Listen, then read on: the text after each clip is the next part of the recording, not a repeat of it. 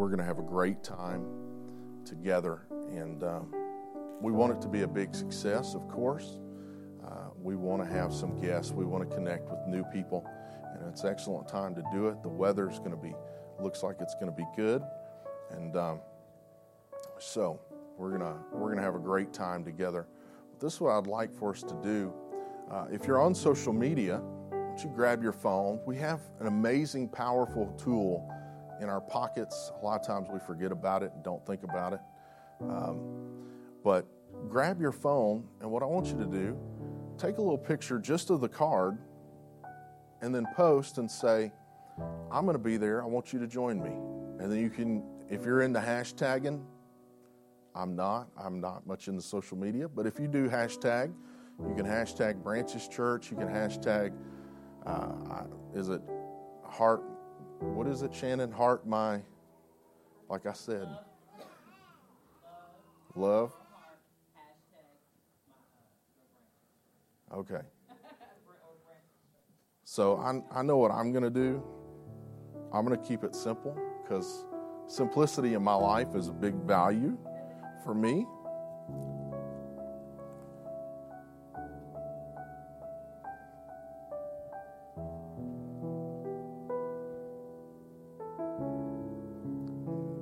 Grab it, snap a picture, focus. This might be why I don't ever use social media. I can't get it to focus. There we go.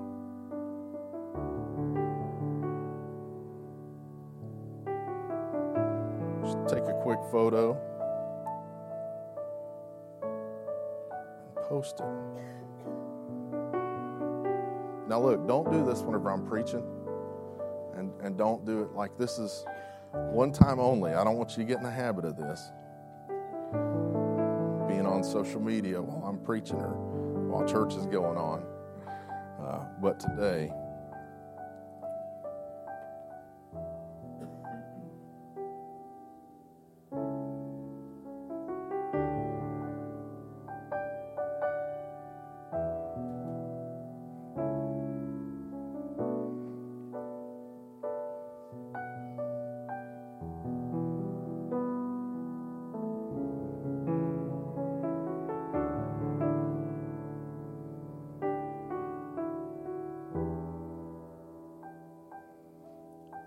Shannon, one more time. You're going to have to tell me that's love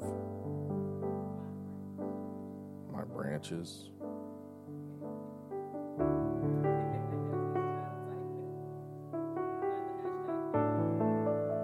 Huh? I think so. I did. Okay.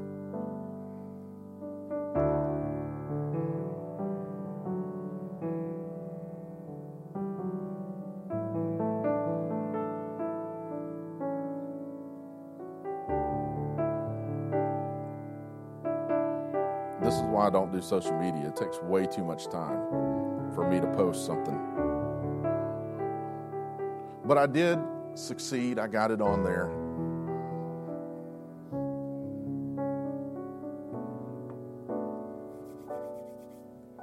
It's going to be a great event. We're going to have free food and um, time of fellowship, games. This will be a casual Sunday. So listen to me real quick because I don't want you to be the person that shows up in a, in a suit and a tie or in your Sunday best. This is going to be a casual Sunday so that we can uh, enjoy the games and have a great time uh, uh, with food and fellowship and the service. My sermon, everybody say hallelujah. My sermon will be abbreviated, so it'll be shorter than normal. And uh, not that I'm a long winded preacher, don't worry. You're a guest here today, you don't have to get up and run out thinking I'm going to be long winded.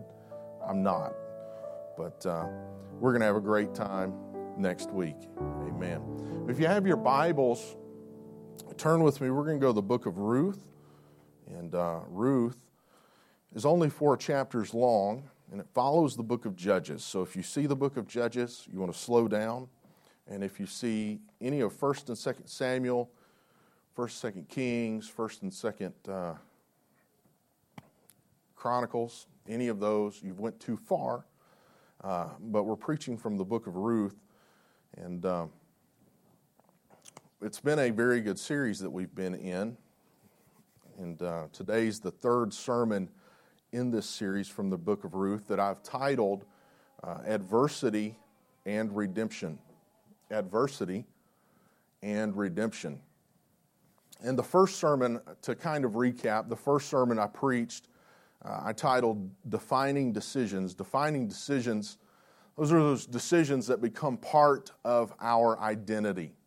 Uh, there are certain things, watershed moments of decision in our lives, that they become part of our identity, uh, whether we recognize that or maybe someone else recognizes it in us.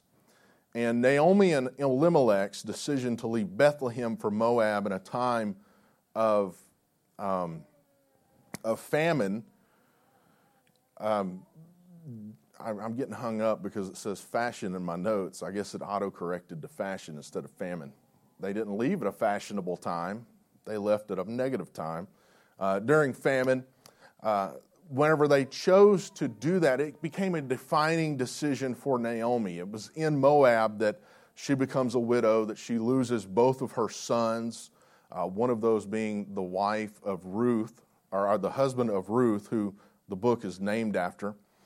And so her decision to return to Bethlehem was a type of repentance. She was returning from the decision that she had made that had marked her life, and it brought her back into God's will among God's people. And then last week I preached a stranger, a stranger among the sheaves. And there were little options for Ruth and Naomi uh, being widows in that time. Uh, they did not have civil rights, they did not have uh, power to make changes over their life. And so the law allowed for those who were in poverty and strangers in the land that they could go and they could glean in the corners. The master of the field or the owner of the field was supposed to leave the corners untouched so that strangers and those in poverty could take from the field. And it was kind of like a, a way of having uh, a social support there for people who were struggling. And it's in the field that Boaz takes notice of Ruth and begins to bless her by going above what the law required. The law only required that he allow her into the corners. But he noticed her and he stirred to allow her to follow close behind the reapers to be among the sheaves of the barley. And my point of my message was this God blesses us and He protects us and takes notice of us while we are working in His field. And I pointed out that Scripture says that she happened upon the field. So she was searching. And some of us can relate, all of us, I believe, can relate to this of searching for something and then finding God, God finding us. We didn't realize it was happening, but she went field to field searching, and as it happened, she came to the field of Boaz. And it was at the field of Boaz that she felt that she gained favor. And that's what we're all after. We're after the favor of the Lord. Amen? Because if I can have his favor, his favor is not fair. He favors whom he favors. Amen. So today I want to preach out, out of Ruth chapter 3, and uh, we're going to look basically from 1 through the end of the chapter. We won't read it all, but um, that's where I'll be preaching if you want to have that pulled up. I'll make a slight adjustment in my mic because I just feel like it's too loud. So, today I want to preach specific, specifically, specifically, specifically about um, Pentecost.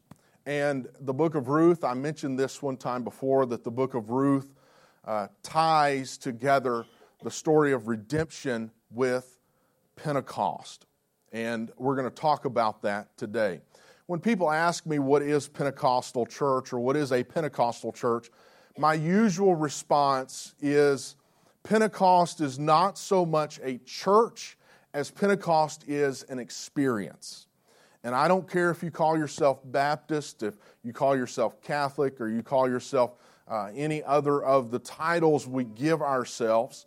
The reality is, for every one of us, we all need to have an experience of Pentecost. And this is what I want to preach on today Pentecost, the Pentecostal experience. The book of Ruth connects this theme of redemption to the harvest festival of Pentecost. And the harvest festival of Pentecost in the Old Testament was simply a feast where they celebrated the harvest that God was giving to them. And every year at Pentecost, the feast of Pentecost, the book of Ruth would be read to the whole congregation. And it did more than just connect Pentecost with redemption, because the story we all know, the theme of Ruth is about redemption, but it also foreshadowed the revival of the New Testament church at Pentecost. And it did that in this way in Acts chapter 10, which we're going to look at a little bit today. Uh, they were outsiders. The Gentiles were outsiders. Ruth was a Gentile. She was an outsider. And as an outsider, uh, the understanding was that she could be a part of God's people but be a stranger. She was always going to be somehow on the outside.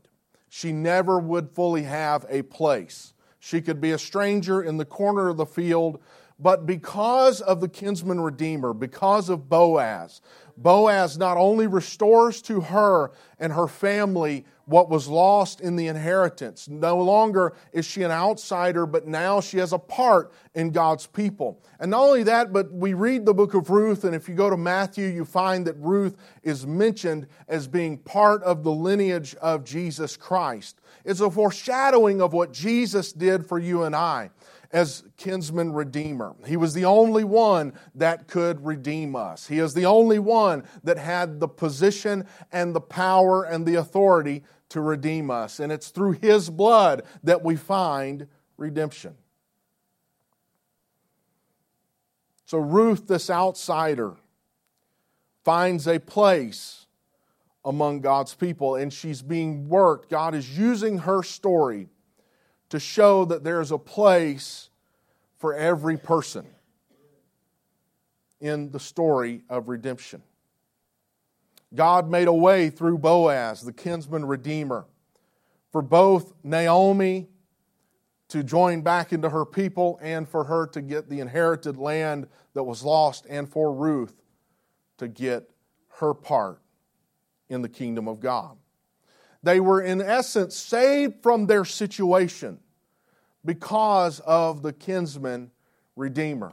Remember, they were returning from Moab. They have no power, they have no possibility of restoring themselves. The only option is the kinsman redeemer.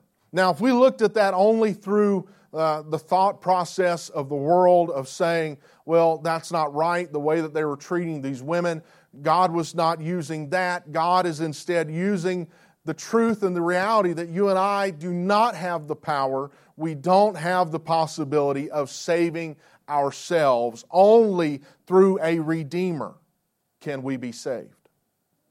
And so in Ruth chapter 3, Ruth and Naomi have returned from Bethlehem, for, returned to Bethlehem from Moab. In chapter 2, she's went into the field, she's introduced to Boaz and begins to know who Boaz is. And it's in the beginning of chapter 1 that the full understanding of the possibility that Boaz presents is given to Ruth. Naomi says this to her mother or to her daughter in law. She says, My daughter, shall I not seek security for you that it may be well with you? Now, Boaz, whose young women you are with, is he not our relative? In fact, he is winnowing barley tonight at the threshing floor. Notice what Naomi says. She says, Shall I not seek security for you? The word there can be translated multiple ways. It can be translated as home. Can I not find you a home? Can I not find you a place that is yours? And you think about what home represents home represents security. It represents some things, right? The American dream to own a home. It, it equals having a staple and a stable in life, a, a staple place and a stable place and security to us. As a matter of fact, in our laws, we have a lot of laws in place to protect people. Your first home that you ever purchased cannot be taken from you. if you go into uh, bankruptcy proceedings and things like that. So it represents security. It represents not only security, but the word is also translated, if you read it in the King James Version, as rest, or in the ESV. It's translated as rest. And what it means, it means a secure place, a home, a resting place, a place to rest. And so Naomi looks at Ruth and she says, My daughter, how, how can I help you find rest? Shall I seek you a place of rest that it may be well with you? And she's offering to seek something she knows she does not have the ability to give. People cannot offer you the security you want. People cannot offer you the rest that you need. People cannot offer that. Only a Redeemer can offer that. Only a Redeemer. And that is the message of what I want to preach today. That that can only be found in a redeemer. The rest that you so desperately need in your life, it can only be found in the redemption of Jesus Christ. And it doesn't mean that trials go away. It doesn't mean that there are not struggles. But what it does mean is even when you walk through those struggles and those trials, you can have the strength to carry on. You can have rest you think about a home, a home should provide us a feeling of rest. My house is, in a sense, for our family and I, is a sanctuary. When I get home from a long day, there's nothing I like more than to just be able to shed off all of the outside stuff that came with me to my doorway. But I get inside and I have the rest in the company of my family and my home. All the other stuff may be there waiting. It may be on the outside at the front door that I can pick it up when I leave. But it's a point of rest, it's a point of recuperation. And Naomi is pointing out to, to Ruth the real need that they have that is present in their lives. We need rest from all the things that are going on. What can I do to help you find rest from all of the things that are going on? Rest from the consequences of leaving Bethlehem. The decision to leave in a famine cost Naomi her security. It cost her her home. It cost her the land of their inheritance. All of those things, she's saying we need rest from this pressure rest from losing the inheritance, rest from the journey returning from Moab back to Bethlehem. We need rest from the struggle of just getting back here, rest from the hard life of having to survive as widows, gathering the leftovers in the field after the reapers. It was very difficult, it was challenging, it was a struggle, but it was their only means of survival. They needed rest from it rest from the constant danger that their lives were in. Whenever Ruth was in the field working, Boaz promised her, My young men are not going to touch you. No one's going to harm you. You stay in my field because there's some protection here in my field. But what about when she left the field and had to go home? Widows with no civil rights, no power, they, they couldn't exactly do anything. They were often taken advantage of. So she's saying we need rest. She's saying we need rest from life's troubles. Rest does not mean that those troubles go away. It does not mean that those trials go away, but rest does give a person strength to face the trials another day. It's rest that helps us to keep going and trudging through life because Let's admit it, life can be a challenge. And if anyone ever told you living for God was going to do away with all of the struggle of life, they lied to you. They lied to you. I don't care if it was your grandma, your best friend, they lied to you because it's not true. Life still is a struggle. And so Naomi and Ruth, they need rest. And notice that every decision made within the recorded scripture of Ruth is about provision and rest during trials. They left the famine so that they could get a break and find food to eat. They returned to Bethlehem because it wasn't so good back in Moab. Bethlehem had been visited by the Lord, and now there was a harvest. Every decision was about finding rest. It was about finding that provision. So the message is clear. Rest can only come through the work of the kinsman redeemer. The decision to leave during a famine in Moab, or to go to Moab, Moab, the world, was not the answer. The decision to return to Bethlehem and even getting to Bethlehem and a harvest is happening, but that doesn't bring rest. Getting to Bethlehem, being among the people of God, being in the right place at the right time, that doesn't bring rest. There's still the strain and the struggle of having to survive. There's still the pressure on life. The decision to get to the field that yes, you can survive. Yes, there are going to be some blessings there that you experience in the master's field, but rest is not offered. Rest cannot be found there. Naomi says, Shall I not seek rest for you? I don't have it to give. But then the next verse she says, But I may know a person. Is not Boaz a relative of ours? Is Boaz not one who fills the role of kinsman redeemer? Is Boaz not one who has the right relationship? He's in the right position. He has the right power. He's a man of means. Is Boaz not the one who might be, could be the one to give rest? Rest only comes through the kinsman redeemer. It has been God's plan for us to have a kinsman redeemer in Jesus Christ and it's been his plan to give his people rest all along. Jesus said in Matthew 11, 28 through 29, he says, Come to me, all you who labor and are heavy laden, and I will give you rest. Take my yoke upon you and learn from me, for I am gentle and lowly in heart, and you will find rest for your souls. The rest you need is in Jesus Christ. The rest you need is in our kinsman redeemer. He promises the rest that we need. And what is this rest? Well, let me tell you what the rest is. The rest that he offers comes through the baptism of the Holy Spirit, which was given on the day of Pentecost in Acts chapter 2. Now I'm about to tie this all up for you. Acts 2 1 through 4 tells us when the day of Pentecost had fully come. Notice this is that season Pentecost, the feast of Pentecost. They read the book of Ruth. They're celebrating the harvest. The day of Pentecost had fully come. They were all with one accord in one place, and suddenly there came a sound from heaven as of a rushing mighty wind, and it filled the whole house where they were sitting. Then there appeared to them divided tongues as a fire, and one sat upon each of them. And they were all filled with the Holy Spirit and began to speak with other tongues as the Spirit gave them utterance. So remember, I said the book of Ruth connects the theme of redemption to Pentecost.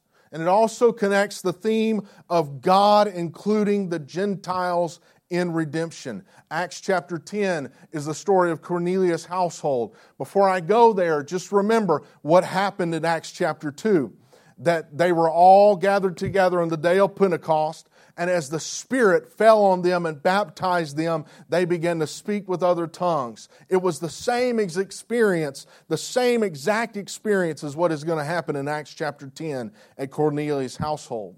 But Cornelius is a Gentile. Cornelius is not part of God's chosen people. I'm a Gentile. I was not part of God's chosen people.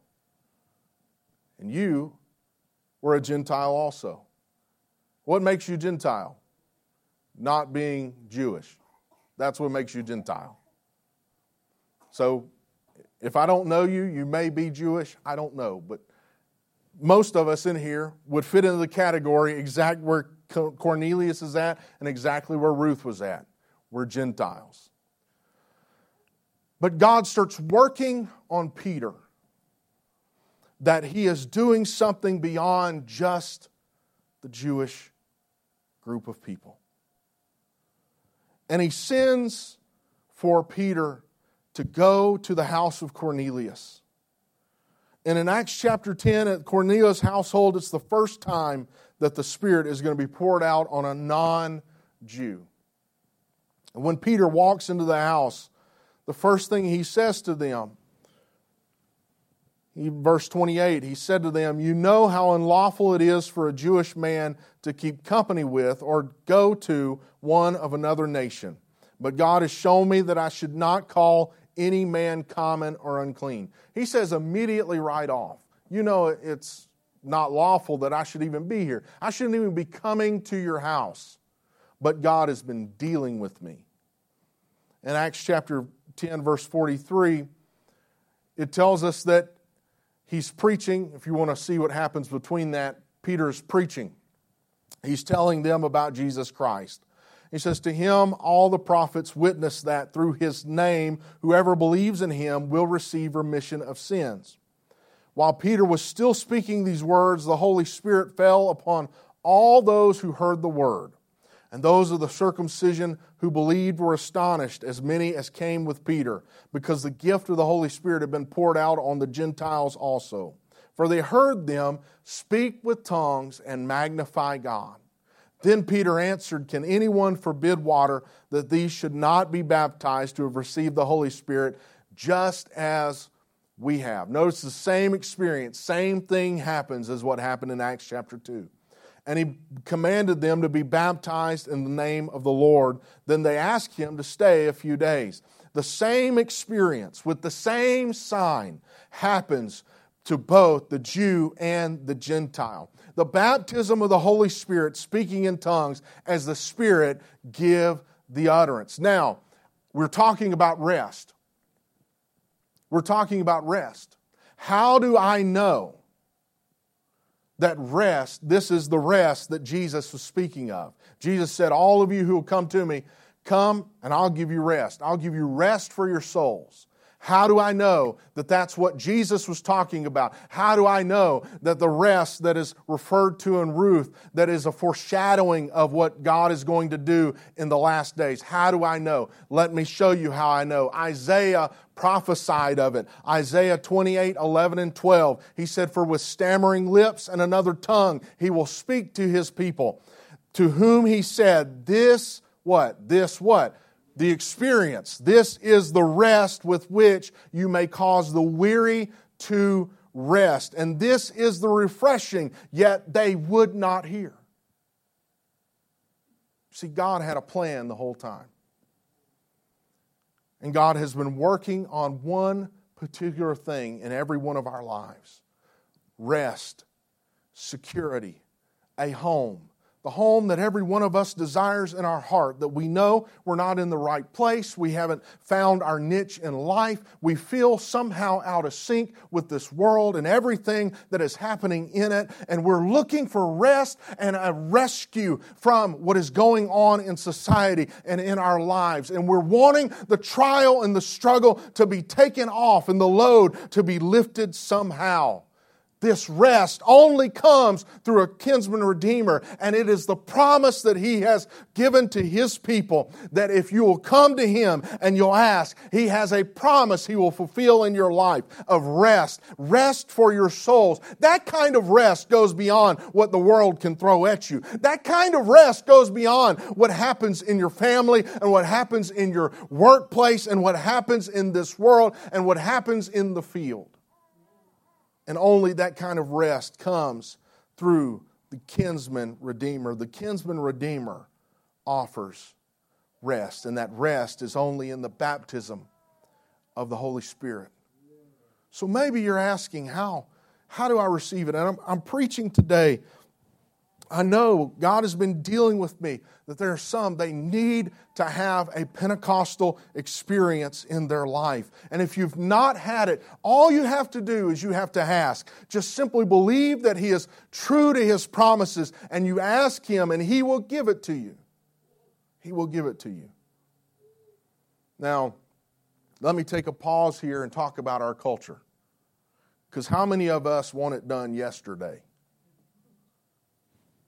When I go to do something, I want it done yesterday. I was complaining the other day to somebody Amazon took more than two days to get my product to me. And whenever they have that little one day thing, I'm like, it better get here in one day. It better be here. I'm the same way. But you know, with God, what I found, the promises can be there, be present. Sometimes you have to wait. If you look at the story, Naomi and Ruth, Naomi tells her, is not Boaz, kinsman redeemer, is Boaz not the one who can do something about it? And then she tells her exactly where Boaz is going to be. And she tells her exactly how to approach Boaz, to go to him. And whenever he lays down that night, he's going to be in the threshing floor, he's going to be winnowing a harvest. Whenever he goes to rest, you get at his feet and you put your hair over his feet. Now, the world looks, as that, looks at that as some uh, a sexual advance toward Boaz, but it's really not. What it is culturally is it's showing Boaz that she's willing to submit to his authority as a husband if he'll marry her. And so she sits at Boaz's feet. And scripture, if you go and you read it, Boaz, he goes and he eats, and she's, sta- she's there, she's waiting, he eats. He doesn't know she's there. And whenever she sees him lay down in the evening time, she goes and she does exactly what her mother in law has instructed her to do. And she puts her hair uh, at his feet. And whenever, whenever Boaz finally wakes up and stirs, it says that it was about midnight. So from dinner time to about midnight, she was there waiting. Boaz was not even aware that she was present there until he was stirred from his sleep. And then he recognizes what she's trying to institute of saying, I want to submit to your authority as husband in my life if you'll marry me. Of course, we go on in the story. This kind of goes away from what I'm trying to preach today, but he says there's another one that's closer that could redeem you. And we'll talk about that next week. But she has to go and position herself the right place and wait. She's believing that this kinsman redeemer is going to fulfill the need. She's waiting for an answer. And sometimes you have to wait on the Lord. Just because you ask one time and you didn't receive it doesn't mean you stop asking, you stop seeking. What it means is you get at the feet of the Master and you sit there and you wait and wait and wait until He notices, okay, Ruth is here. What is she wanting? What can I do for you? How can I help you? But He had to notice her. She didn't do anything until He noticed her. And then she asked. So, how do I receive it?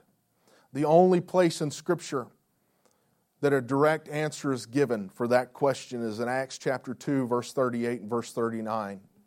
Peter answers some men who witness what happens in Acts chapter 2, the Spirit being poured out. And they ask, What do we need to do?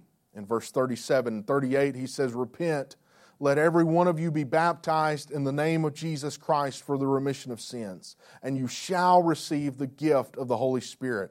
For the promise, what promise? Promise of the Spirit. The promise,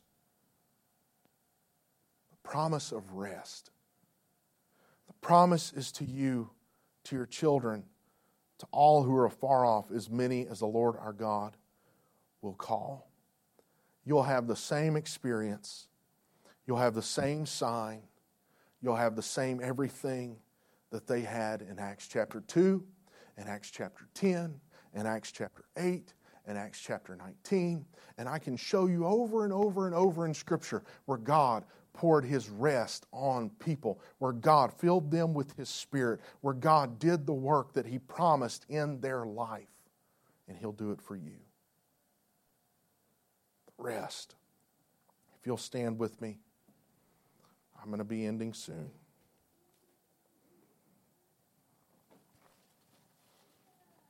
How many of you feel well rested after last night? Got an extra hour of sleep. It just dawned on me how funny that is. I'm preaching about rest, and we all just got an extra hour. And what I found in, in this world, and I'm sure you'll agree with me, is that the thing everyone's looking for, they're looking for peace in their life, they're looking for joy. You don't have to be alive long to realize happiness is not sustaining, that happiness is fleeting. It comes and it goes. I was happy whenever I got a new device and I enjoyed it for a little bit. Now, it's worn off, right? That's not joy. The world is looking for joy. People are looking for peace, looking for rest. And Naomi says, What can I do? Where can I help you find rest? Where can I help you find the security you're looking for? Where can I help you find a home? Is not Boaz, is not the kinsman redeemer the one? And I'm telling someone today, let me help you find rest. I can't give it to you. The person beside you can't give it to you. But I know a kinsman redeemer. I know one, Jesus Christ, that his promise is if you'll come to me, I will give you rest. If you'll take my yoke upon you. And you know what the yoke is? The yoke is the oxen. The oxen would be yoked together. They'd always put together a larger one and a smaller one. They put together the strong and the weak, and the strong would help pull the weight that the weak could not handle. But it also did this it caused them to walk. If one wanted to pull one way, the other one was constantly there, pulling them back in line. Jesus said, If you'll come with me, I've already got the yoke on. If you'll come get yoked up with me. Most people think of that when Jesus said, You're take my yoke upon you as come, come do my work. Come do what what I want you to do. Jesus was saying, No, I'm doing a work. And if you'll come submit yourself under my yoke, we can plow a straight field. I can give you rest because I'm stronger than you are. And I can keep you going forward. But what does it take? It's the same thing that Ruth had to do with Boaz. She had to go and she had to submit herself. She had to humble herself at his feet and wait for an answer. You know what's amazing? I'm going to point this one thing out and I'll be done.